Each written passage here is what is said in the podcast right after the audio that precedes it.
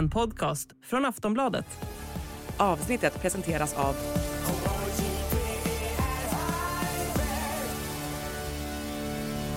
Stödlinjen.se, åldersgräns 18 år.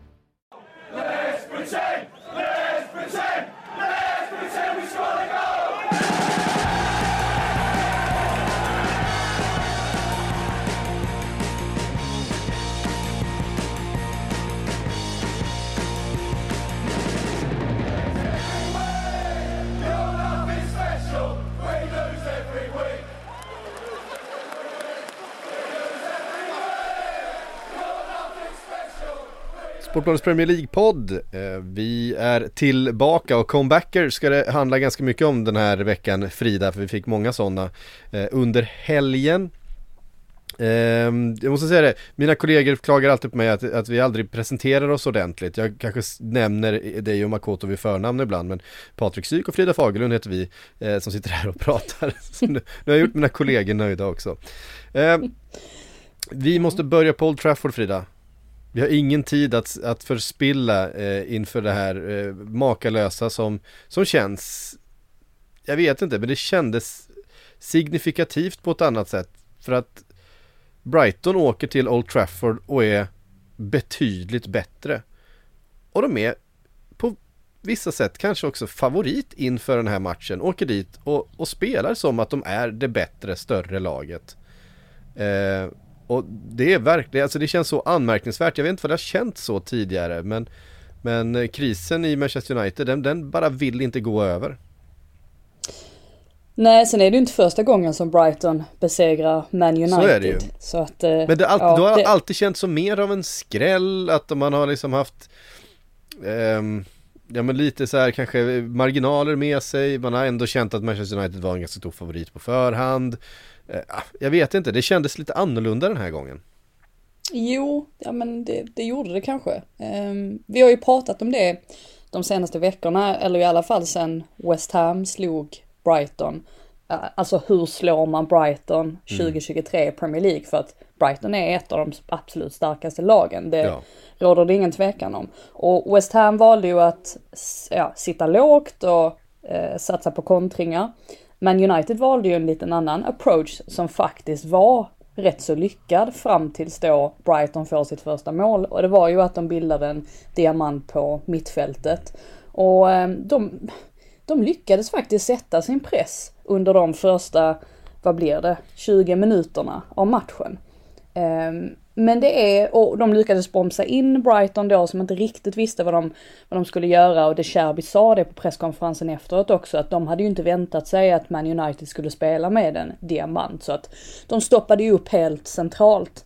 Men vad som hände då egentligen och det var på många sätt målet som hjälpte Brighton att förändra detta rent taktiskt. Och det var att Lewis Dunk och eh, van Hecke då, som är den andra mittbacken, de bestämde sig för att bredda sen, eh, för att bredda helt enkelt istället för att stå så, eh, stå så tätt. Och sen så började man involvera målvakten Steele i matchen ännu mer, eller i själva spelet, vilket gjorde att då fick Man United mycket svårare att, att eh, ja men att pressa, för de visste inte riktigt, det var hela tiden en, en spelare för mycket och då kunde Brighton spelar sig runt mycket enklare. Och det är egentligen frukten av det vi ser vid alla mål.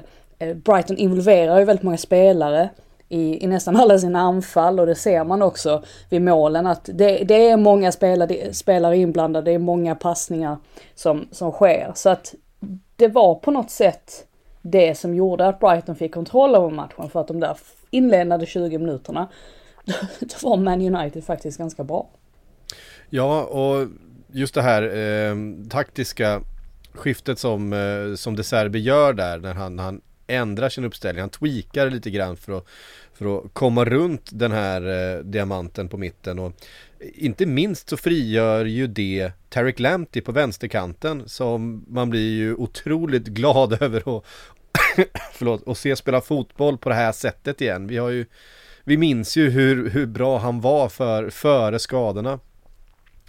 Ehm, den där ytterbacken som bara flyger fram och, och känns som man kan ta sig förbi en mot en när som helst och eh, skapar målchanser för, eh, för andra och vi har inte sett den Terry Clampty på två år känns det som.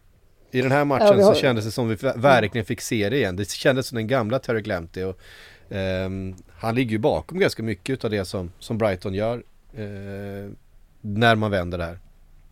Ja, vi har ju inte sett honom på vänsterkanten framförallt. Nej, det nej det, han spelade ju på, på, andra kanten i den här matchen också. Ja, det, det ju. Men det är ju lite så med de här Brighton-spelarna att ja, det spelar ingen roll att man byter ut 6-7 stycken av dem och spelar dem alternativt på andra positioner för att de är lika skickliga ändå. Jag tycker Danny Welbeck också ska ha en shoutout särskilt vid 1-0 målet för att det är på något sätt han alltså just det här är att han droppar ner och får bollen, han är involverad i hela det anfallet från, ja men i stort sett från början till slut. Eh, så att det är många intelligenta spelare i det laget. Jag tror att det är Lalana väl som hoppar över bollen för att han känner ja. att Welbeck kommer i, i ryggen så att de känner varandra utan och, utan och innan. Och eh, ja, jag blir ju också fortsatt imponerad av Leo Stank för att jag tror att han är jag tror att han är viktig för De Cherby just det här i att hur De Cherby får ut sina instruktioner på planen och sådär. Lalana är ju också en spelare som vi vet kommer att bli tränare efter karriären men mm. jag är så oerhört imponerad av Dunk och på sättet som han har utvecklats de här senaste åren. Det är inte konstigt att han är med i, i Englands landslag nu för att uh, han förtjänar det. Han, uh, nej, han, han gör det otroligt bra. Mm. Och fascinerad över, över Adam Lallana som man ju hade skrivit av kanske lite grann från den här nivån. Spelade inte jättemycket sista säsongen i, i Liverpool, gick till, gick till Brighton och fick eh, Han har ju också brottats med väldigt mycket skador såklart men, men eh, har ju varit en, en nyttig spelare de, de gångerna han har varit tillgänglig. Men att han så här i De Serbis lag säsongen 23-24 skulle gå in och ta en startplats och spela på det här sättet samtidigt som han tränar lagets U23. eh, vilket han gör som assisterande tränare och jag tror involverad för förbundet också i något av landslagen, ungdomslandslagen. Eh, på något hörn. Det är en, det är en, det är en fascinerande eh, karaktär Adam Lallana på, på många oh. sätt i det här skedet av hans karriär. Verkligen, och man kan ju slänga in Grås där också i den. det är mm. också häpnadsväckande och han, är, han blir uttagen till Tysklands landslag för första gången i karriären nu nyligen och jag menar vad är han, 32 år gammal. Ja. Eh, det är ju också eh, fascinerande i sig. Sen kan man ju påpeka det också att Ten Hags uttalande på presskonferensen efteråt var ju inte populärt. Det här är att alla klubbar spenderar pengar. Eh, nu kommer jag inte ihåg ordagrant men det blir ju lite löjligt där hela Brighton startelva kostade typ 17 miljoner pund. Ja, precis. Och så har man Man United som kostade ja, drygt 347 miljoner pund. Det är ju lite skillnad i vad man har investerat i sina spelare om man säger så. Ja. Även om Ten Hag såklart, man får väl ändå ha lite sympati mot att han har haft ett par tuffa veckor här med krissituationer, ja. krishantering. Eh, nu senast Jaden Sancho. Han har inte så många yttrar att välja bland heller. Så att, eh, nej, han är, han är pressad. Ja, eh, extremt pressad och det var det, lite det jag var inne på i början här att med det som kändes annorlunda med den här segern för Brighton handlar ju egentligen mer om Brighton än om Manchester United om man ska vara riktigt ärlig. För Brighton känns nu som ett lag som kommer vara med högt uppe ingen skulle bli förvånad om Brighton hamnar före Manchester United i tabellen den här säsongen tror jag.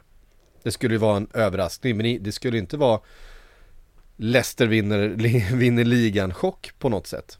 Alla vet att Brighton är tillräckligt bra för att ta en typ fjärde femte plats i den här ligan. Eh, ja, alltså, och det är, de har den respekten nu. Absolut. De har den respekten och det, det, är den, det är det de kliver in i den här matchen på Old Trafford med. Men också att man kliver in och och vinner den med 3-1 till slut. Man har 3-0 och, och eh, Hannibal gör det där tröstmålet eh, som det blir så, det är klart att det är jättestort för honom. Han får göra det där målet, han blir superglad, det är ett mm. grymt mål liksom och, och eh, han får fira själv för att alla, alla andra är liksom, det är ju det är en match vi kommer förlora. Eh, ja, sen hade ju speciellt. Höjlund, han hade ju det bortdömda ja. målet där också där bollen var precis över kortlinjen när mm. Rashford slog inlägget. Eh, han var ju annars någon som publiken verkar tycka om att Ja. se. Rasmus Höjlund. Och Ja, men han- eh, han- det han känns- rejält när han byttes ut. Ja, Ja, det känns som att det är en spelare som kommer vara väldigt, väldigt viktig för Manchester United den här säsongen. Sen förstår man ju att han har varit skadad och han har eh, det är rätt viktigt att han inte spelar för mycket nu, att för mycket hänger på hans axlar i det här skedet av karriären. Eller skedet av säsongen ska jag säga. Så att, eh, att Ten Hag tar- ut honom, det, det har jag full förståelse för även om det buas från, eh, från läktarna. Eh, Allting kan inte hänga på honom, det finns ju fler spelare i det här laget också. Sen en sån som Casemiro eh, har ju inte kommit upp i nivå den här säsongen jämfört med förra. Och där hade jag väl varit lite mer bekymrad Eh, om jag skulle vara Manchester United supporter för att eh, de har Visst, de har, de har värvat Amrabat som fortfarande är skadad och inte eh, spelklar men det är ett ganska rejält dropp om man in, inte har en Casemiro så viktig som han var förra säsongen. Om man inte har den Casemiro den här säsongen så tror jag inte det hjälper att stoppa in en, en Sofian Amrabat. Man kommer ändå vara sämre eh, än man var förra säsongen på den positionen och det, det blir ett problem för dem tror jag. Ja. Det- Nu det var var- ju han en av de här brassarna som var iväg på, på landslagsuppdrag Mm. också. Man får kanske ha med det i, i tankarna. Att, Han, han var inte den enda sydamerikanen som hade rätt tunga ben eh, den, här, den här helgen om man säger så. Vi, ska, vi, vi kommer in på ett par andra. Eh, det har kommit uppgifter också såg jag om eh, eh, bråk mellan spelare efter Eh, matchen här nu. Eh, det är väl inte helt oväntat att man är besviken och att man eh, ryker ihop lite grann. Det är väl inte första gången det görs i ett, eh, i ett fotbollslag efter en, efter en tung förlust, speciellt på hemmaplan. Victor Nilsson Lindelöf sägs ju ska ha rykt ihop med Lisandro Martinez eh, bland annat. Och, jag har så svårt att säga det, jag vet inte varför. ja, men, jag eh, har också det. Men, men Vigge har nog en, jävla- en, en, jävla skalle där ändå. Eh, och plus att han är ju en, en ganska senior figur i det här omklädningsrummet. Eh, vid det här laget. Och, och är nog en, en, eh, dels en spelare som Ten Hag har eh, haft ganska stort förtroende för sen han kom in. Eh, men också en spelare tror jag som, som har ett ganska, en ganska, ganska mycket pondus i det omklädningsrummet som, ehm, som kliver in och, och är en, en ganska hög röst där. Så att det, på, på det sättet förvånar det mig inte att han, att han eh, eh, är inblandad i, i det som händer. Jag tror inte han är någon som går och gömmer sig i det här skedet av karriären. Nej, precis. Han har ju han fick ju en del kritik där vid, um det måste väl nästan ha varit 3-0 målet. Ja, nej, han fick en Ja, del det var en- kritik. Var det 2-0 målet eller 3-0 målet? Ja det var ett av målen där, där han, där han eh, gick bort sig lite grann. Eh, Faktiskt. Eh, Manchester United då på trettonde plats. Sex poäng Oj. efter fem spelade matcher. Eh, de är En, en, poäng framför Chelsea. en poäng framför Helt Chelsea otroligt. och på samma poäng som Newcastle. Eh, Wow. mm, det, är, Ja, det är och det är tre lag vi inte hade förväntat oss eh, ligga där. Ja. Om man säger så. Man är sex poäng bakom Brighton. Bara en sån sak. Efter fem spelade matcher. Ehm, och, och såklart hela nio poäng upp till Manchester City. Eh, som, eh, om vi ska ta oss dit då, vände och vann mot West Ham. Det som är så svårt att göra. Eh, det finns ju inget som, som West Ham att få det där ledningsmålet och sen bara gnugga sig till de där poängen. Det är ju David Moyes eh, specialitet att få ett lag som inte gör några misstag helt enkelt. Men det, det spelar liksom ingen roll, alltså när de har, jag menar Jeremy Ducko kommer in som nyförvärv och gör det han gör vid det målet. Det är ju helt ostoppbart. Eh, ja, de, är, de är så bra, Manchester City, så att det, det, det finns, jag, jag vet inte vad som ska bita på dem. Nej, det är intressanta med Ducko också för att jag eh, såg ju hans premiärmatch mot Fulham och då var han inte alls bra tyckte jag. Visst, man kunde se att han hade farten i sig och han utmanade ett par gånger men ja, tyckte ändå att han han, han, så, han såg inte ut att vara sådär jättemycket bättre Cole Palmer som vi flyttade till Chelsea på grund av att han kom in, eller det var väl en av anledningarna i alla fall. Men eh, i den här matchen så såg han betydligt mer bekväm ut och särskilt när han utmanade, han tog för sig så att han har ju verkligen förvaltat det där förtroendet som han har fått. För att det är ju verkligen ett stort förtroende från mm. början. Det märks ju att Guardiola tror väldigt mycket på honom. Eh, men i den här matchen så tycker jag nästan att jag tycker nästan att det blir Kyle Walker som blir nyckeln här. Och eh, dels hade ju Walker, han hade ju faktiskt eh, fina matcher med landslaget när han var borta. Han gjorde ju mål Verkligen. bland annat, vilket inte händer speciellt ofta för, för hans del. Eh, och det blir på något sätt han här som utgår i första halvleken från sin vanliga högerbacksposition. Och det ska ju sägas att Man City hade ju, jag tror de registrerades för ett expected goals på 1,97. Ja. Ehm, alltså de hade 17 avslut. Eh, det var, ja, de hade sina lägen men West Ham, precis som du säger, kan ju vara sådär att de ja, men alltså, lyckas så... stänga igen på något sätt. Ja men det finns ju inget lag som är lika bekväm med att ha 20% bollinnehav i, i 70 minuter eh, och bara täppa till. Nej, precis. Men, men, men det, är liksom, det, det, det, går mot alla andra lag. Men det går, ja. inte, det går inte mot Manchester City för de har så mycket kvalitet där fram. Ja ehm. precis och så får de ju det snabba målet direkt ja. i andra halvlek och det sätter ju på något sätt sin prägel på matchen också. Och då efter det så är det Kyle Walker då som kliver in centralt istället och så trycker man upp Bernardo Silva. Mm. Och då fick ju Man City ett ja, men ett ännu större tryck och då kunde inte West Ham stå emot till slut. Särskilt inte när Edson Alvarez tvingades kliva av. Han är ju också en sån spelare som har varit väldigt viktig för West Ham sen han kom in. Um, så att, nej, de räckte inte riktigt till i lördags och uh, det gör man ju sällan mot Man City. Så nej. är det ju bara. Nej, nej alltså den där, jag, jag skulle säga, hävda att det där eh, Mois, Mois fotbollen eh, den funkar mot alla andra lag i, i ligan. Du kan, du kan stänga ner eh, Arsenal, du kan stänga ner Liverpool, du kan stänga ner Brighton. Brighton har vi ju sett, Chelsea har vi också sett. Um, men just Manchester City måste du kliva upp på, du måste hota dem.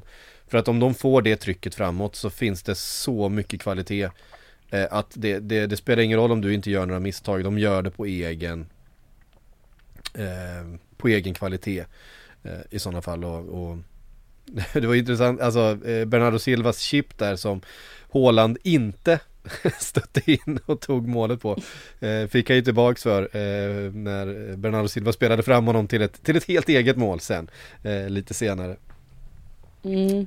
Det är också Håland är, Håland är ju rolig också det här med att han för jag tänkte på lite det, jag vet inte om du såg den intervjun med Arsene Wenger, det var väl i Independent för några veckor sedan där Wenger, han, ja, han klagade lite på att det inte finns så många nior idag, alltså spelare som, alltså riktiga nior som verkligen vill få in bollen i målet innan de lämnar planen, annars är de förkrossade. Men Håland är ju fortfarande en sån spelare. Alltså man ser ju verkligen hur han andas ut av lättnad när han drar in en boll för att då känner han att hans jobb är gjort. Ja, en boll eller flera.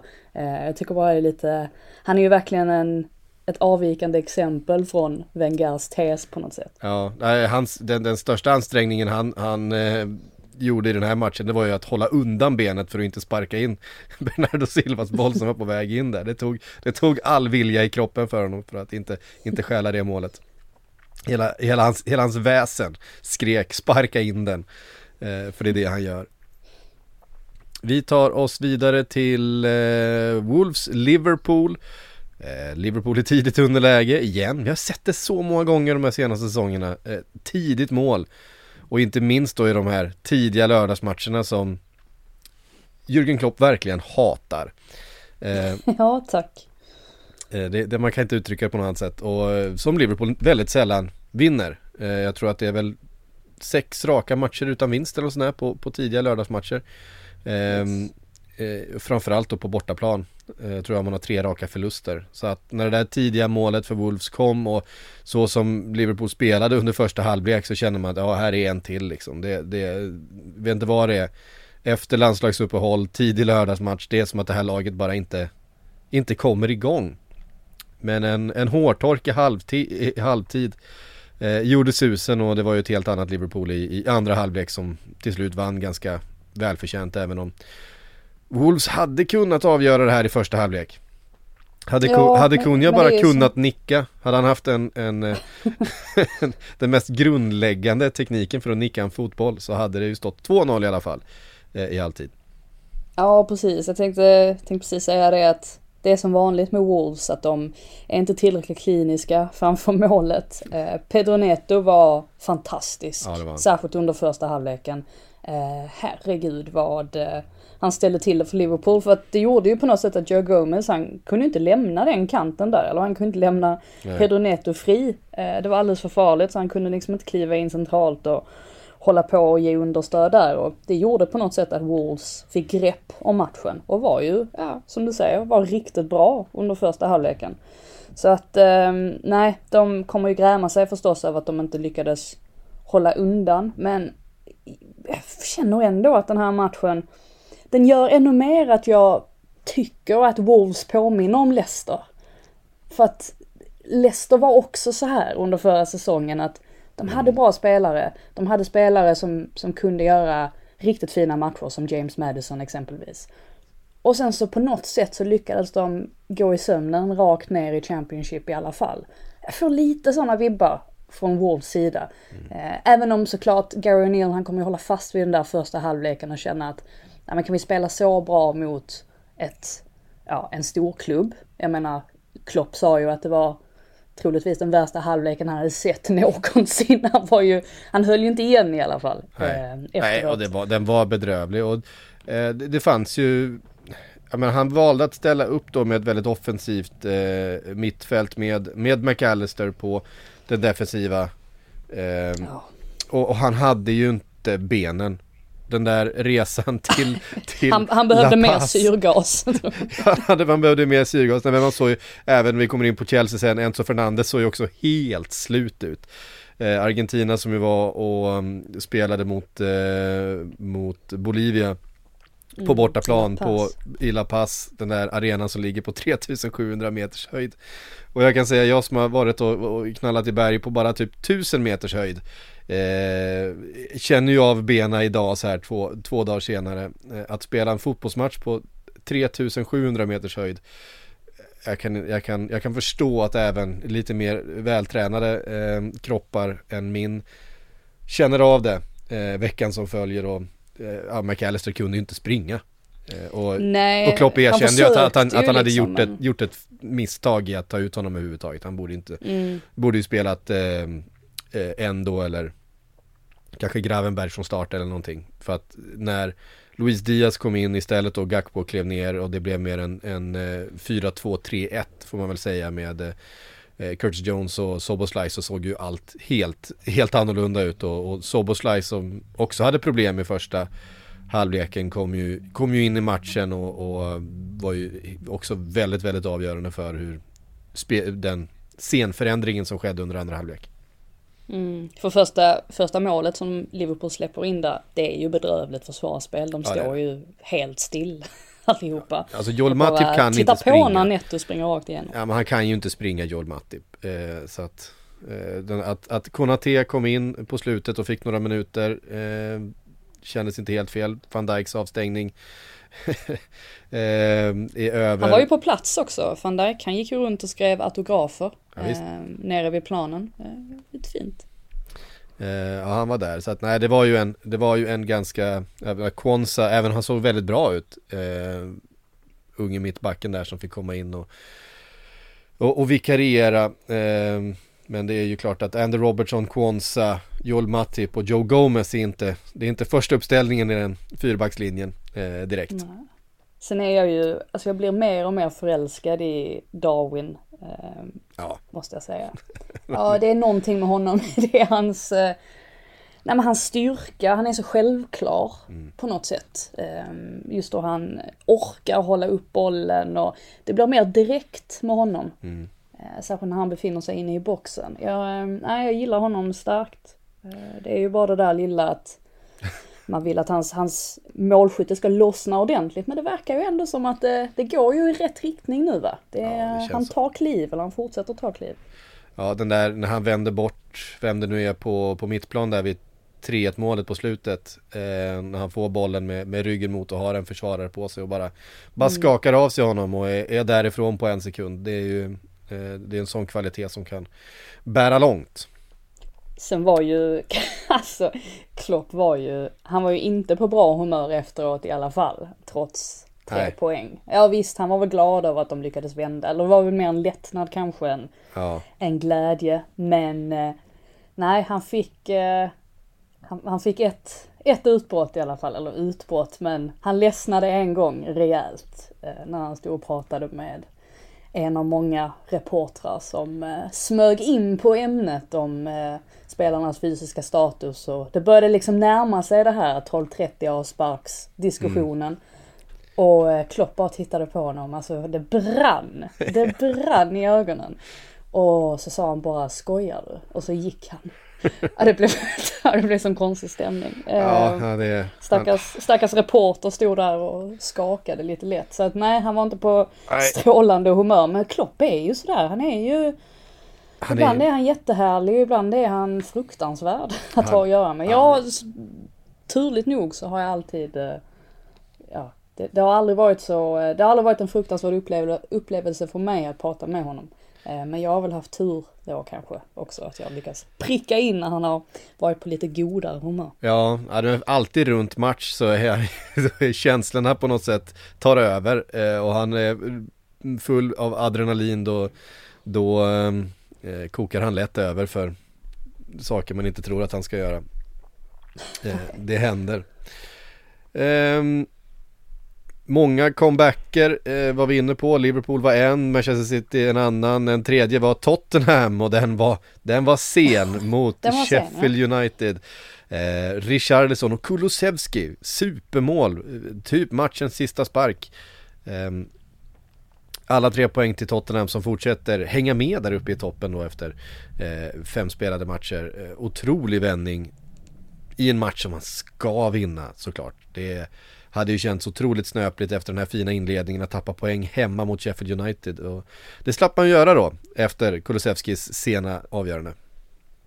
Ja, man hinner göra mycket på 12 minuters tillägg. Ja. Eh, det är ju inte jättekonstigt att Kulusevskis mål är det senast gjorda målet i en match i Premier League någonsin. Uh, ingen, ingen jätteskräll kanske att han uh, nu innehar det rekordet. Men det var ju framförallt ja, inhoppet av Richarlison som förändrade mycket. Eh, dels så tar han ju en väldigt bra löpning där vid kvitteringsmålet som han själv nickar in.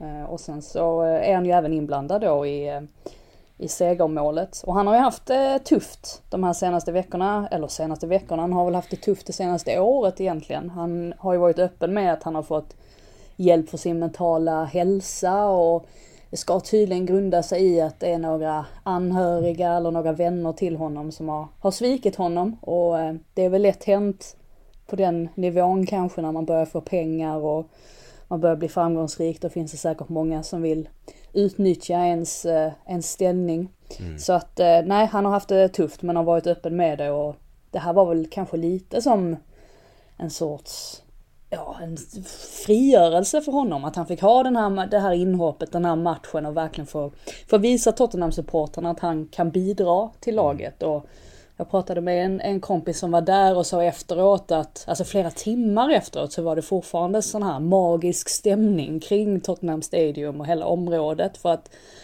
ja en sån här vändning det, som, precis som du säger, det, det, det finns ju långt, fanns ju långt mer att fira än om slutresultatet hade stått vid att man hade förlorat med Sheffield United med, med 0-1. Det här blir ju på något sätt ett ja, men ett, ett riktigt energifyllt sätt att vinna på. Men det ser ju bra ut för Tottenham. Nu står de på 13 poäng efter fem matcher och det är ju hur bra som helst. Så ställs man ju mot Arsenal nästa helg och ja, det är väl tröttsamt att hålla på och säga att då kommer det riktiga testet. Men eh, de kan ju på något sätt ändå gå in i den matchen och vara hyfsat lugna. Det hade varit värre om de hade förlorat den här matchen med Sheffield United och sen skulle att möta Arsenal. Nu, nu är de på något sätt, ja, de kan väl ändå känna att de ligger bra till i tabellen oavsett.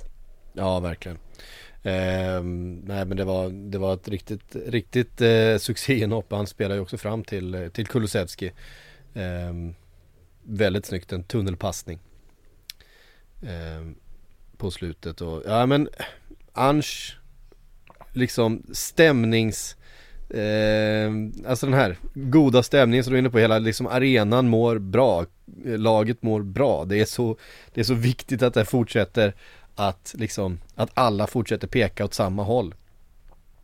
Eh, ja. i, i, eh, I Tottenham här samtidigt som för Sheffield United så är det väl tvärtom och eh, man har man har man är kvar på den där enda poängen man har tagit så här långt eh, och det är väl bara tur på något sätt att det finns andra lag i den här ligan som är eh, lika svaga eh, just nu annars så hade det nog känts som att, eh, att tappa poäng på det här sättet på övertid ehm, då kan det liksom ganska snabbt rasa iväg ner och sen så är man cementerad i botten eh, resten av säsongen. Det, det, det, känns, det ser tufft ut för de där lagen som är, som är i botten nu. Eh, väldigt lite tyder på att på att de kommer befinna sig någon annanstans i slutet på den här säsongen. Eh, Sheffield United då, ett av lagen.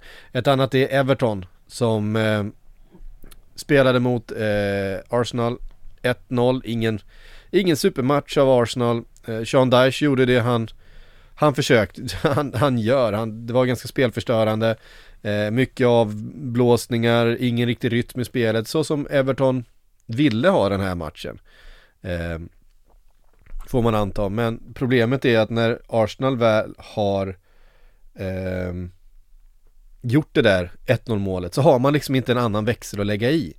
Man har inte, man har inte något, man, man har ingen annan plan, man har inte något annat spel att ta till om det är så att man måste jaga Eh, ett mål, jaga ett resultat, utan det blir liksom ingenting av det, utan det fortsätter bara vara upphackat, eh, chansfattigt, eh, och sådär som man som man försöker göra eh, när man ska liksom försvara en poäng. Och det här är ju mot ett motstånd som Everton de senaste säsongerna har haft väldigt lätt för eller åtminstone fått väldigt fina resultat mot just Arsenal men det kändes liksom aldrig som att man hade en väg tillbaks in i den här matchen när Arsenal väl hade lyckats eh, punktera den här nollan det ska ändå sägas att Arsenal, de flög ju ur startblocken. De var ju mycket, mycket bättre än Everton de 20 första minuterna egentligen fram tills de får det där målet, Martinellis mål som sen blir ja, just det. bortdömt för offside på Enketia. Eh, det var ju lite kontrovers där huruvida Beto spelade bollen med vilje men domarna bedömde att han inte gjorde det så att målet dömdes bort och sen så tvingades ju Martinelli faktiskt kliva av typ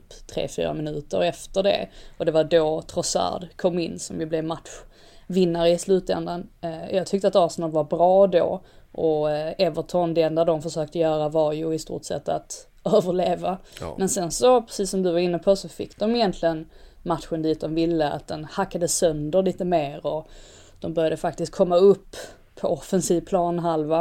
Eh, men nej, de har ingenting att, att erbjuda egentligen så att det gällde bara för Arsenal att behålla tålamodet och ja, de...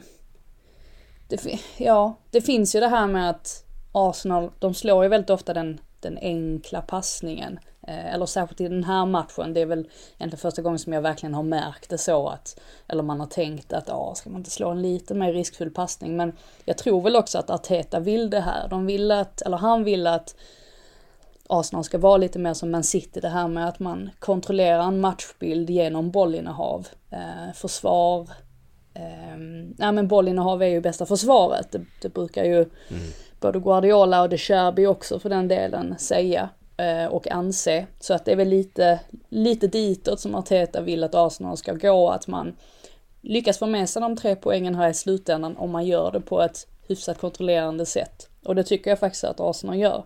Sen var ju själva samtalsämnet inför matchen, det var ju dels att Kai Havertz bänkades mm. för eh, Viera. Och det tyckte jag var rätt för att Viera har sett jättebra ut när han har hoppat in. Eh, Kai Havertz har ju inte riktigt imponerat. Och sen så var det ju faktiskt att Arteta valde att bänka Ramsdale också. Mm, och eh, låta Raja få chansen.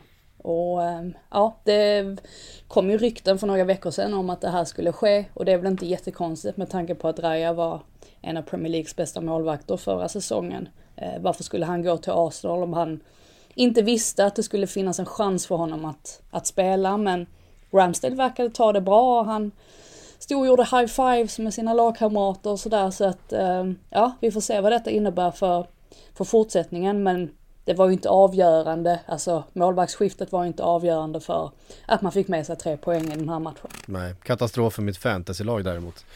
Eh, Oj, men, jaha. Ja, eh, så kan det vara. Nej jag tyckte också, eh, du jämförde med Manchester City där att med bollinnehavet eh, och så vidare. Jag tyckte målet så som det kommer till också på den här korta hörnan när man spelar runt och hittar den där ytan. Eh, och den försökte de med. Ja. Eh, rätt så många gånger. Det, är ju, det här är ju taget direkt ur Peps anfallsbok. Det är ju den där ytan som Manchester City alltid söker. Som, jag menar sen Eh, Eh, David Silva som var så bra på att hitta, som Raheem Sterling var så bra på att utnyttja under sin tid i Manchester City. Eh, Phil Foden eh, alltid söker och så vidare. Det är precis den, precis det anfallet som, som Pep Guardiola älskar, som Manchester City alltid söker och som man ser här att Arsenal har jobbat mycket på att det är den där, den där passningen, den där ytan, kortpassningsspelet in i, i straffområdet och, ehm, och sen är ju Trossard en matchvinnare eh, en spelare som gör den här typen av mål i precis den här typen av skeden av matcher. Eh, det, det var det, rätt så länge sedan senast och februari var väl senaste gången han gjorde mål i ligan. Eh, så att eh, ja, han hade väntat, väntat ett mm. tag på det här. Mm.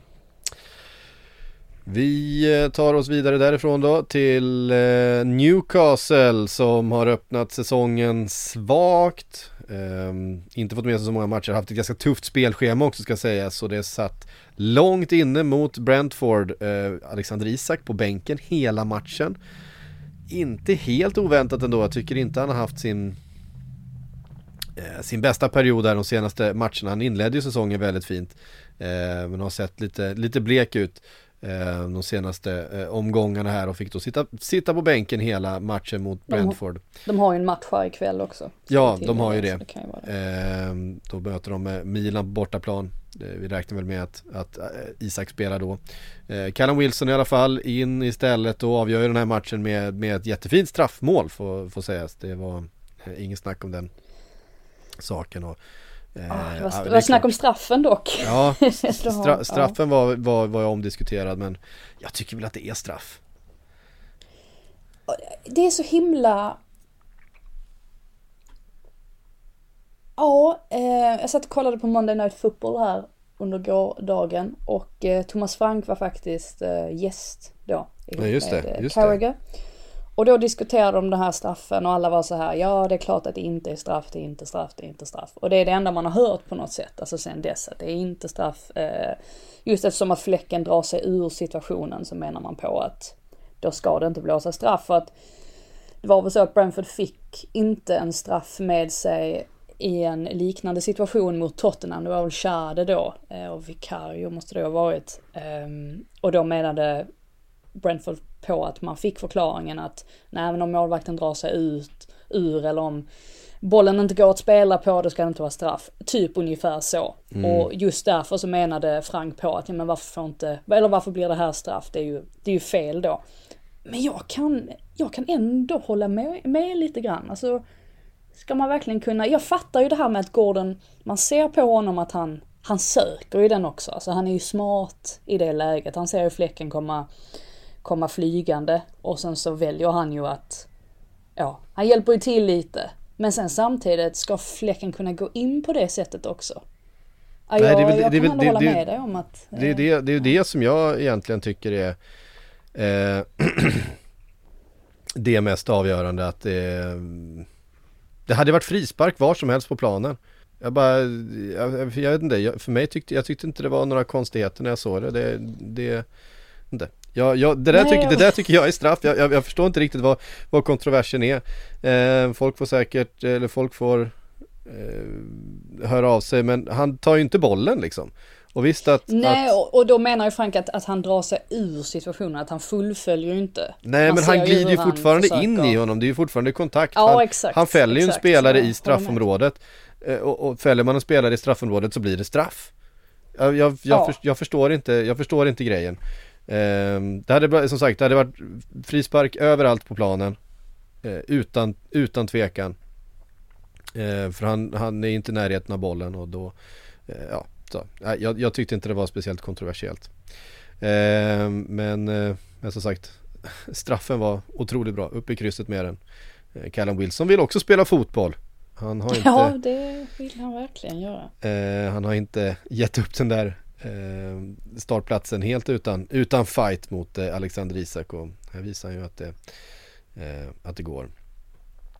Eh, Newcastle då med bara sin andra trepoängare eh, så här långt men som sagt man har haft ett tufft, tufft eh, spelschema och den där förlusten mot, eh, mot Liverpool den, den sved eh, nog rejält och vi får se om de studsar tillbaka här. Eh, Aston Villa låg också, eller låg under mot eh, Crystal Palace.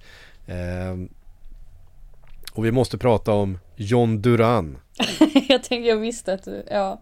Jag hajade till när man såg, det var så att man, oh, alltså det blev, man gjorde ljud ifrån sig för att man blev så eh, Var, Ja. var, var, Leon Baileys mål var väl ungefär lika sent som Kulusevskis va? Eh, det måste varit Ja, Var, var inte. Leon Baileys rent av ännu senare? Tog han, tog han över rekordet som det senaste, senaste målet? Nu när du säger det Bara någon, så är de nog registrerade i samma minut. Men av någon anledning så såg jag att det var Kulusevski. För det är inte jag som har utan jag nej nej nej jag såg förstår att det. Kulusevskis registrerades ja, som för, jag, för jag tittar där och Leon Bailey står faktiskt som ni- 90 plus 11 här. Så han tog tillbaks, han tog, han tog rekordet en minut senare. Fast Eh, det, det stod i tidningen igår så att det vore ju Ja. konstigt om de har missat det. Ja, det kanske är fel då. Ja, jag tittar på Ja. Premier, League, eh, Premier Leagues egen hemsida här.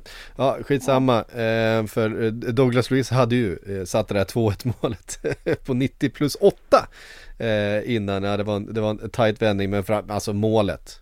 John Duran, en, vad är han, colombian va? 19 år gammal. Eh, inte sett mycket av honom, vet inte hur mycket han har spelat egentligen för, för Aston Villa eh, tidigare. Kom förra vintern, eh, har jag lyckats läsa mig till. Från eh, MLS tror jag. Januari. Ja, Chicago, Chicago Fire tror jag det var. Ja, Eller någonting sånt. alltså tekniken vid boll, vid, vid nedtagningen och så det här avslutet. Det är så stenhårt det där volleyskottet. Eh, ja, vilket mål. Det är, det är årets mål så här långt. Ja, Inget snack. verkligen. Nej, det är, nej, vilken känsla Mm. han hade. Eh, I den där vänsterfoten var det väl. Ja. Ja, precis. Eh, Och det är samma sak Ja. här. Jag menar det är 1-0 till Crystal Palace eh, eh, efter Eduardo hade gjort eh, mål i, i eh, början på andra halvlek och det är klart att om Aston Villa ska ha den här ambitionen att vara med uppe och kriga om Europaplatser den här so- säsongen också då var den här vändningen mycket, mycket viktig. Jo, så är det ju. Um, Emery menade ju på att Villa spelade mer med hjärtat under de 20 sista minuterna och det ligger väl någonting i det ändå. Det var ju då de på något sätt fick, fick grepp om det. Um, Watkins straff hjälpte ju också. Mm. Ehm, den var ju faktiskt rätt hård. Om vi nu ska snöa in på ännu en straff så. Ja, Jag vet inte, jag tycker lite synd om Chris Richards i, i det läget faktiskt. Ja, den är mer tveksam tycker jag än, än, eh, än Newcastle-straffen om jag ska vara riktigt ärlig. Ja, den är ju rätt så, den är rätt hård i alla fall. Jag vet inte hur mycket han klipper Watkins, men eh, nej. Ja. Eh, jag tror inte att Crystal Palace är särskilt nöjda med den i alla fall. Um, Roy Hodgson var ju faktiskt inte på plats. Han var sjuk. Mm. Och eh, man blir ju alltid lite rädd när någon I den åldern. 70, 70-plussare Ja. sägs vara för sjuk för att närvara vid en match. Så att eh, jag håller tummarna för att det inte var, att det inte är allt för illa ställt med honom. Eh, för det vore ju hemskt. Eh, har det hänt Verkligen. någon gång att ett fotbollslag har förlorat sin fotbollstränare på det sättet? Alltså nu ska vi inte gå händelserna i förväg och jag, jag tror säkert att Hodgson kommer Du menar dött, sig, dött av men- hög ålder?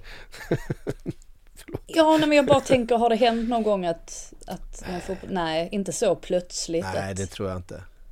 nej. Eh, Det kanske är att man har blivit sjuk och så har man tvingats avgå. Ja, ja men någon, någon som har tvingats eh, eh, lägga ner under, under pågående säsong på grund av hälsoskäl har ju, har Ja, ju precis. hänt.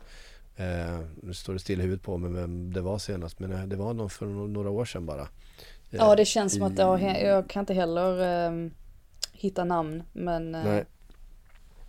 Ja, det var någon för några år sedan här i alla fall kanske eh, sju, åtta år sedan. Ja, skitsamma. Och Claes Ingesson när han tränade inget lag där på slut, när han var på. Med, eh, med Elfsborg. Eh, Ja det är, väl- det är väl möjligt. Ja han, han var inte frisk. Han satt i rullstol där under Ja, sista tiden i Elfsborg. riktig kämpe. Ja för fan. Ehm, 3 till Aston Villa i alla fall. Eh, och de smyger väl med lite grann där bakom efter en eh, De blev ju rätt rejält utrullade på Anfield då eh, före landslagsuppehållet här och eh, kunde studsa tillbaks här och det var nog viktigt eh, för dem. Alltså hade det blivit den där 1-0 förlusten här också eh, då vet det, då vet det tusan hur vi hade pratat om dem. Eh, vi har definitivt pratat om dem som ett av krislagen här nu. Tillsammans då med till exempel Chelsea som fortsätter att inte vinna fotbollsmatcher och det är väl det som är det centrala här. Eh, 0-0 blev det mot, eh, eh mot Bournemouth. Eh, man skapade en del, framförallt den här frisparken som Raheem Sterling sätter i kryssribban och studsar på, på mållinjen och det är väl väldigt, väldigt signifikativt för Chelsea just nu att offensivt så har man inte marginalerna med sig och inte heller riktigt förmågan att ta tillvara på det spelövertag man skaffar sig i matcherna. Ja, alltså jag kommer kanske svära i kyrkan nu men jag tyckte att Chelsea spelade bra. Ja, Jag tyckte att de var, de var bra. De skapar tillräckligt mycket för att vinna matchen. Men det är som du säger, vi har ju haft den här diskussionen. Ja, hur många gånger är det nu när det kommer till Chelsea att de inte lyckas få in bollen också? Att det är det som är själva huvudproblemet. Ja men det är ju det. Nej men alltså Ja. man, man har 64, ja, 65% av bollinnehavet, man har sex skott på mål. Eh, Bournemouth har visserligen fyra skott på mål så att eh, de var inte ofarliga heller. Men, men man, man skapar. Eh, Raheem Sterling är där, han är farlig. Eh, Nico Jackson har ett skott i stolpen ganska tidigt. Men det är, de där marginalerna finns inte. Det är också så här, Conor Gallagher får ett jättefint läge men det är liksom Conor Gallagher, det är inte en, det är inte en, en målskytt. Eh, och här i den här matchen så såg man också att eh, Enzo, Fernandes gjorde ju inte sin bästa match. Han var ju eh, Han hade behövt samma syrgastuber där som eh, Mittfältskollegan i det argentinska landslaget här Alexis McAllister De var, de var tröttkörda båda två Sen såg jag att Pochettino, att han var rätt så kritisk mot Mudryk, eller att han menade på att nej, han vill se ännu mer från Mudryk. Och det kan jag förstå, Ja. men jag tyckte samtidigt att han faktiskt gör det, han gör det också rätt så, rätt så bra. Jag tyckte att han var, han stack ändå ut där under första halvleken och kommer till ett, till ett par lägen och det är samma sak med Jackson. Ehm, jag gillar Jackson starkt, men som sagt i den här matchen så var de ju inte tillräckligt kliniska. Något annat som var intressant som Pochettino sa på presskonferensen var att han tyckte att ytterbackarna hamnade i vägen för eh, yttrarna. Eh, att de överlappade alldeles för mycket eller att de låg alldeles för högt upp i planen i alla fall. Och eh, då måste han ju faktiskt syfta på Malo Gusto för att Colwill som ju spelade vänsterback i den här matchen, han av naturliga skäl så ligger han inte lika högt upp som Malo Nej. Gusto gör. Och då kan jag bara tänka mig att Pochettino tyckte att han, att Gusto var lite för mycket i vägen för Sterling. Jag t- noterar det som intressant bara för att jag tror att vissa skulle hävda att exempelvis Mydru kanske hade mått bra av att ha någon som överlappade ännu mer. Men eh, mm, det kanske var Pochettinos försök att sända ut något budskap till sina spelare också. Jag vet inte riktigt. Eh, Men i övrigt så nej. Det, det enda man kan säga eh, där jag ändå kan vara kritisk mot Chelsea och där jag kan förstå varför supportrarna är frustrerade. Det är väl mot slutet av matchen när man känner att Chelsea har en fullgod chans att få med sig alla tre poängen här. Men det är som att de nästan slår av på takten, att det blir Bournemouth som trycker på. Det är någon situation där mot slutet också där det är väl Billing till slut som skjuter tror jag. Alltid Och, Billing. eh, Den Alltid situationen, Billing. där står de ju helt handfallna. Hela Chelseas backlinje. Och där tycker jag de saknar någonting. De har inte riktigt de här spelarna längre som ja, men som tar, kliver fram och tar ansvar. Nu säger inte jag att Gallagher exempelvis är att han inte förtjänar att vara kapten. Men är det inte lite ögonfallande att han faktiskt är kapten? Jo. Alltså det här är en kille som skulle Visst, han, har, han, han känner Chelsea innan och utan och varit där väldigt länge men det var väl en spelare som ryktades bort ett tag också. Eh, Absolut. Ja, Ja, jo, men sen är det- Chilwell, han är ju också någon vicekapten och sen är det väl Reece James också. Eh, Reece James är ju kapten eh, när han spelar Men jag tycker det är konstigt att en spelare som Raheem Sterling som ska ju vara han är ju deras bästa, bästa offensiva spelare. Han är så rutinerad, han, han, han måste vara, alltså eh, nu är man ju inte en fluga på väggen i Chelseas omklädningsrum men man kan inte tänka sig någonting annat än att Raheem Sterling är en ganska stark röst i det här liksom laget fullt med unga nytillkomna spelare eh, så är ju han liksom den rutinerade, erfarna eh, liksom Gara garanten. hade ju varit Thiago Silva dock. Ja, det, eller Thiago Silva, men jag, jag tänker att Thiago Silva, där vet man inte hur, hur hans engelska är. Alltså i en sån här, alltså Raheem Sterling har vunnit Premier League flera gånger. Han har vunnit eh, massa grejer. Han, har, han är, han är eh, engelsk landslagsman och jag menar han känns som ett kaptensmaterial alltså Thiago Silva, absolut. Jag menar han har all rutin i världen eh, och vunnit precis allting men eh, jag vet inte, jag, båda de två känns som mer liksom eh, självklara kaptensämnen eh, i min värld i alla fall. Eh, jag gillade, mm. jag gillade Ugo, Ugo Chukwu Mm. Jag tror att jag slaktade hans namn fullständigt. Säger Leslie, Les kommer säger jag Leslie. säga efter. ja. uh, tyckte att han såg, uh, han såg rätt spännande ut också. Mm. Uh, Pochettino har ju förklarat det här med kaptensbindeln också, varför Thiago Silva inte har den och menar på att man kan vara en ledare i alla fall. Man behöver inte ha kaptensbindeln på armen och absolut, det, det köper jag. Men jag tycker väl bara att ibland kan till och med jag, fast att jag inte är Chelsea-supporter, jag kan sitta och sakna det gamla Chelsea. Eh, när de faktiskt hade profiler som ja men riktigt starka ledare och det var ju inte jättelänge sedan. Jag kan till och med sitta och sakna Aspilicueta, även om vissa supportrar nu kommer säga nej, nej, absolut inte, han var slut redan och ja, jo visst, men han var ändå Chelsea på något sätt. Det är så många nya spelare här och ja, det kommer ju ta ett tag att få, att få ihop dem och mm. Pochettino otroligt nog klagade ju på att att han hade för lite rutinerade spelare på bänken i den här matchen också. Att det var för många skador och sådär. Och eh, absolut, jag fattar ju vad han menar för Caicedo var ju borta och eh, Kukureya var borta och en ganska lång skadelista. Lavia är ju också skadad dessutom. Mm. Eh, men eh, ja, det blir ju lite ironiskt med tanke på att han har, han har rätt så stor trupp att jobba med just nu. Vi, eh, vi hade en match igår, ska vi ta oss till den? Mellan Nottingham Forest och eh, Burnley. Burnley som står på en poäng. Eh, jämn match.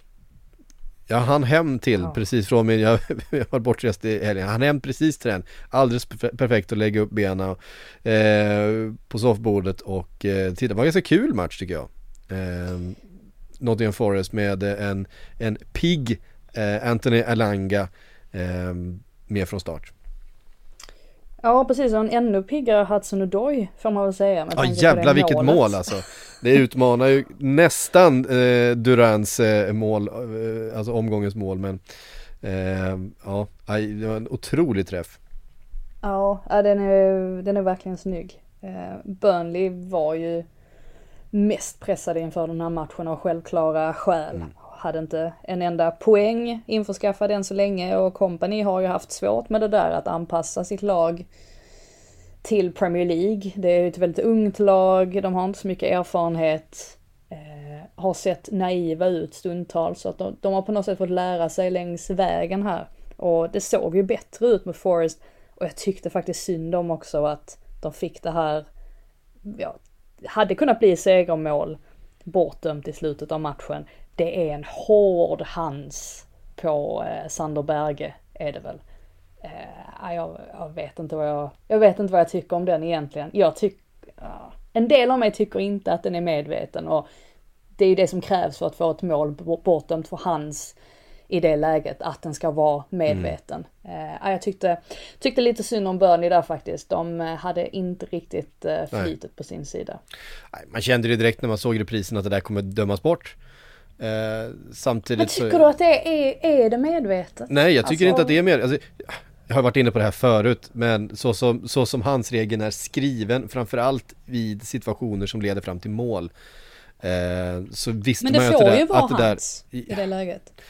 Ja, alltså han... Jo, han det får, får det, så länge det inte är han som gör mål. Alltså Nej, hade det varit ja, det Berge som hade gjort mål, då hade det dömts bort. Men som att Berge är den som slår som Ja, spelar fram bollen. Då kan det vara hans i det läget. Men det hänger ju på om det, huruvida den är medveten eller ej. Mm. Och då menar domarna på att den är medveten. Och jag vet inte, jag tycker inte riktigt att den är medveten. Men, eh, Nej, nej, nej, nej jag vet inte. Det kände, bara, känslan var bara när jag såg att det där kommer dömas bort. Eh, men jag är ju generellt av den, av den åsikten att, att alla hands ska vara medvetna för att de ska dömas bort. På tal om Eh. att eh, slakta namn också så eh, kommentators utta, eh, uttal vid Berge var ju också häpnadsväckande. Eh, men han har ju Sander, Sander Börs. Ja men han har ju gjort det själv ju. Han gick ju ut i en video. Ja. Ja, han gick ju själv ut i en video och så här uttalar man sitt, na- mitt namn. Och så sa han Sander Birch.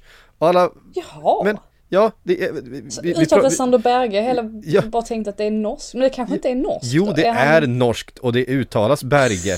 Det är bara att, att han av någon anledning försöker få någon slags internationell touch på det. Vi pratade om det här i Sillypodden eh, tidigare i somras. Eh, han hade gått ut med den här, eh, det var väl när han, i hans presentationsvideo tror jag.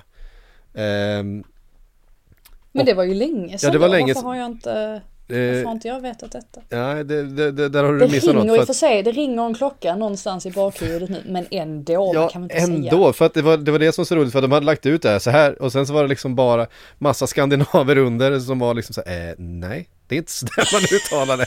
Alltså, för, Men det är ju inte svårt för dem att säga, det är ju inte svårt för en engelsman att säga bög, bög i. Till och med det hade ju varit bättre. ja, ja, men alltså berg, Sander berg, bög i.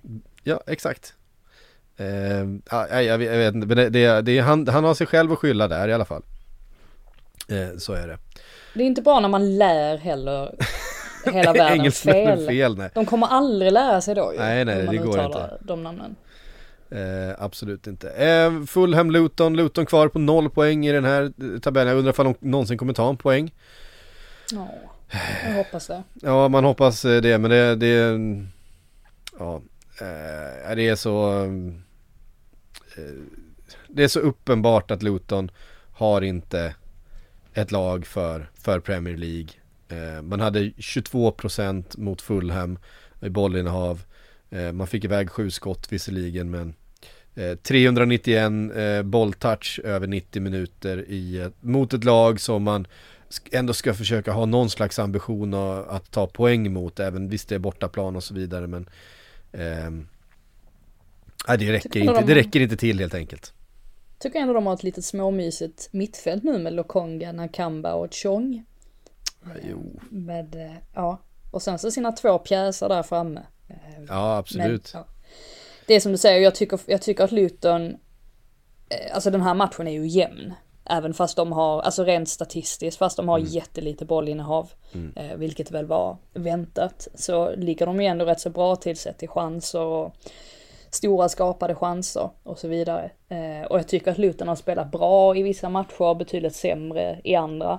Ehm, men, men precis, den överhängande känslan är ju att de inte räcker till.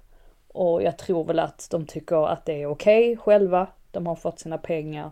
Det var det absolut viktigaste, att stabilisera ekonomin. Ehm, så att ja, vi kommer väl få se detta genom hela säsongen. Men det skulle inte förvåna mig om de helt plötsligt slår till och får med sig tre poäng för att man ska nog inte räkna bort dem helt men jag blir förvånad om de lyckas hänga kvar i Premier League.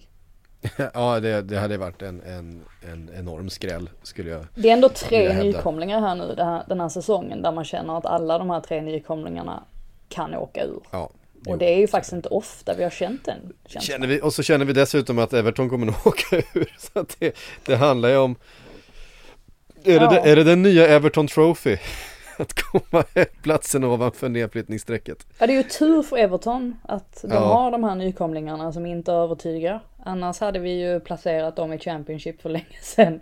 Ja, nu har de ju ändå en chans på något sätt. Jag såg någonting fladdra förbi också om att Sean Dyche inte kan bli få sparken för att det finns ingen som kan det, alltså det, finns ingen som kan delegera den ordern att han ska få sparken eftersom att de är mitt uppe i ett ägarbyte och så Ja, vidare. vi får Så väl att det se. säger väl rätt så mycket om Everton. Ja, och det är klart också. att det finns de som har höga förhoppningar på det här ägarbytet Men det finns också ganska många Everton-supportrar som är rätt så likgiltiga inför det här ägarbytet för vad Vad ska de göra?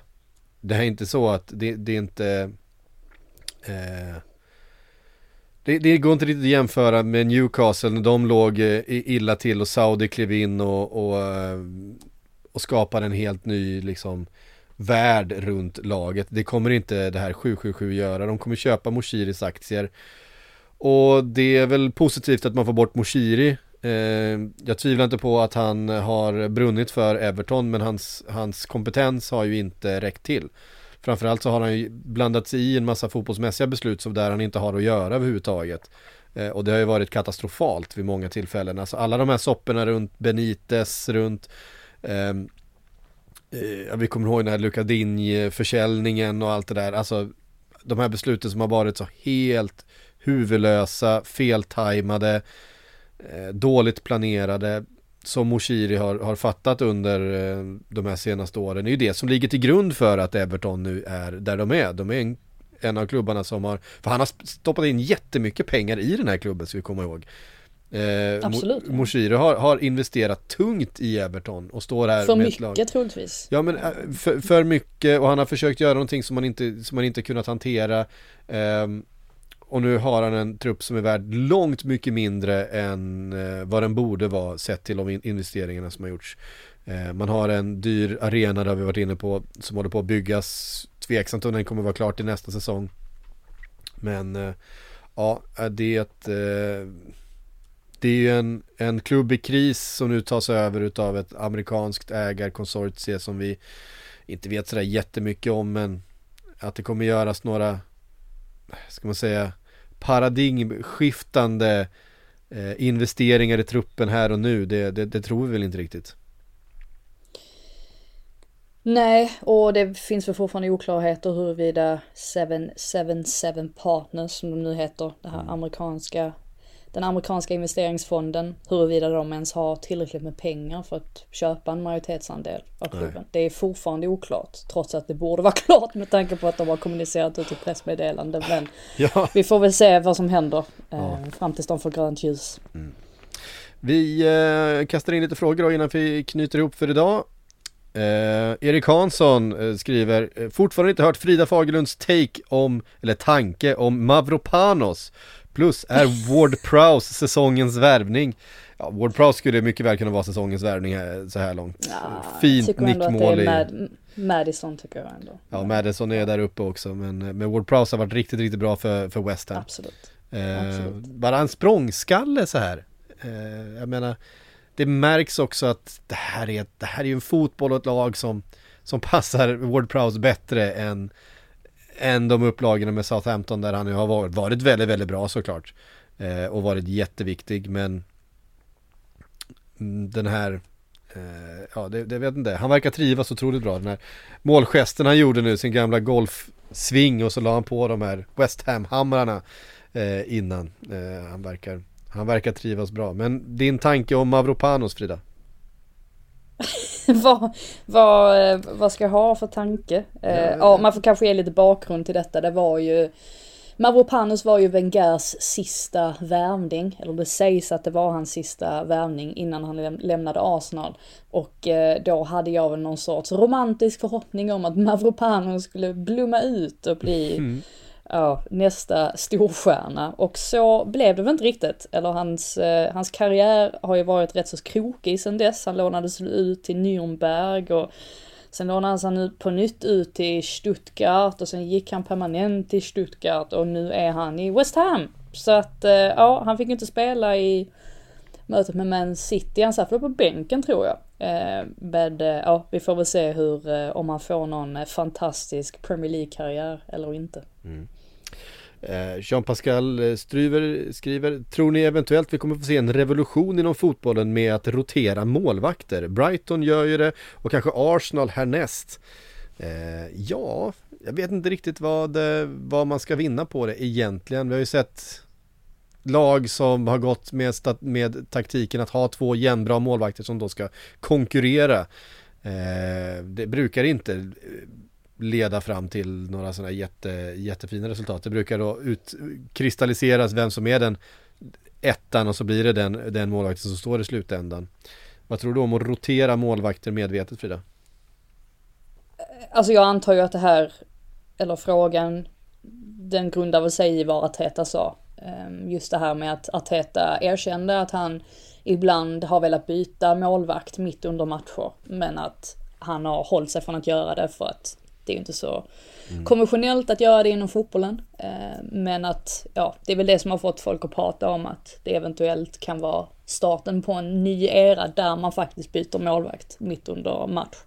Ehm, jag vet inte om Brighton gör det, jag vet ju att de har Verbryggen där och, och Steel, men mm. Eh, jag vet inte om tanken är att man ska, att man ska matcha dem lika mycket eller sådär. Ehm, det har jag faktiskt inte, det har jag inte riktigt, eh, riktigt noterat. Men visst, han har ju fått stå ett par matcher och Steel har fått stå ett par matcher.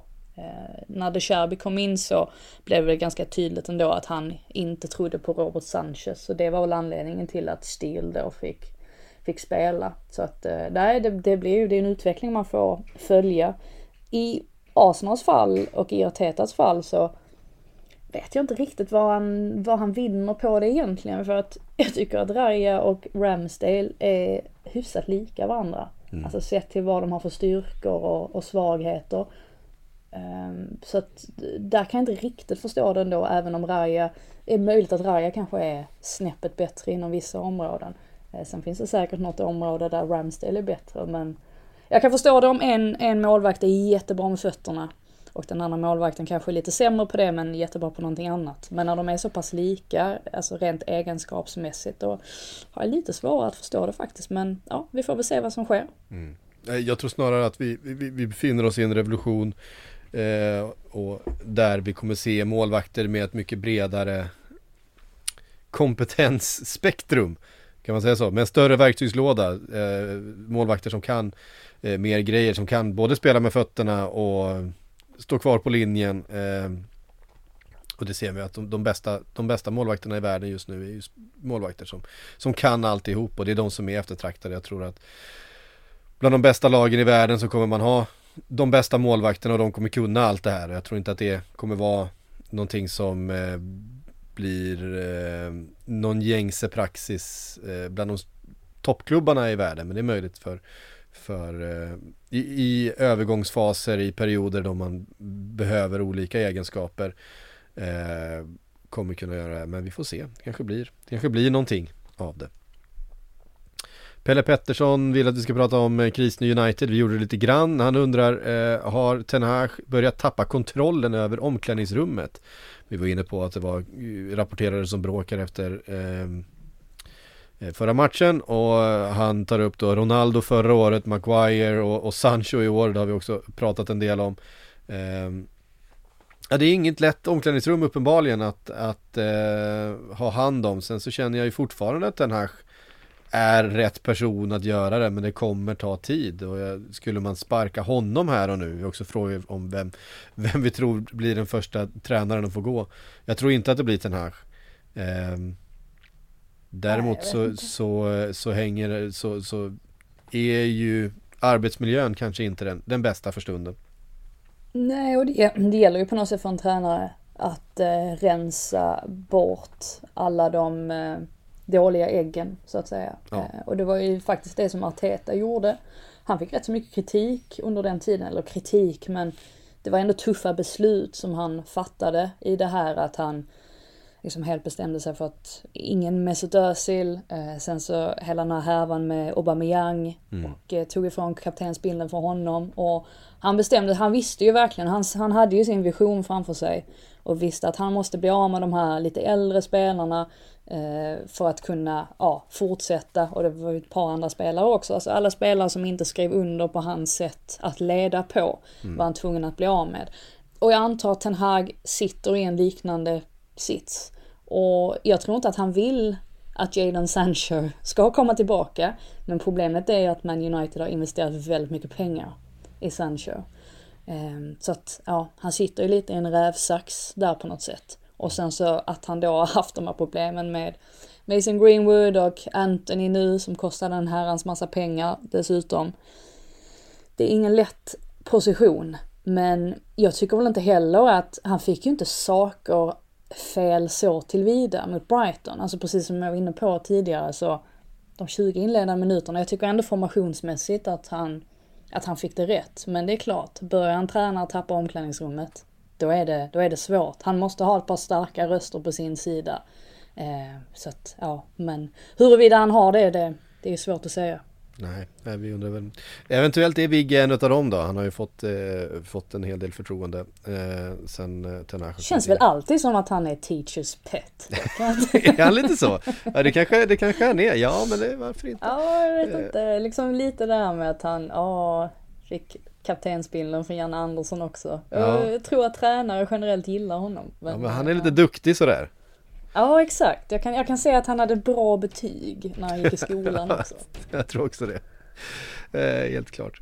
Hörru du, det var allt vi hann den här tisdagen som det blev då. Eh, Sportbladets Premier League-podd är tillbaks på måndag igen. Nu har vi massa Champions League i veckan att ta hand om. Oh, ja. Manchester, United, Manchester United som ska iväg på den här lilla matchen mot Bayern München eh, mitt i Ja, krisen. den Den kommer bli tuff. Eh, Milan, Arsenal, Newcastle, Milan Champions Newcastle League på, på The Emirates. För Ja, just första det. gången. på Ska du väldigt dit? Länge. Ja, det ska jag. Härligt. Och så följer vi upp då med eh, ligaspelet från helgen som följer. Vi har ju North London Derby för fan på, eh, eh, på söndag eh, klockan tre. Det blir, det blir spännande. Eh, hörde ni, tusen tack alla ni som har lyssnat. Vi hörs som sagt nästa vecka igen. Du har lyssnat på en podcast från Aftonbladet. Ansvarig utgivare är Lena K Samuelsson.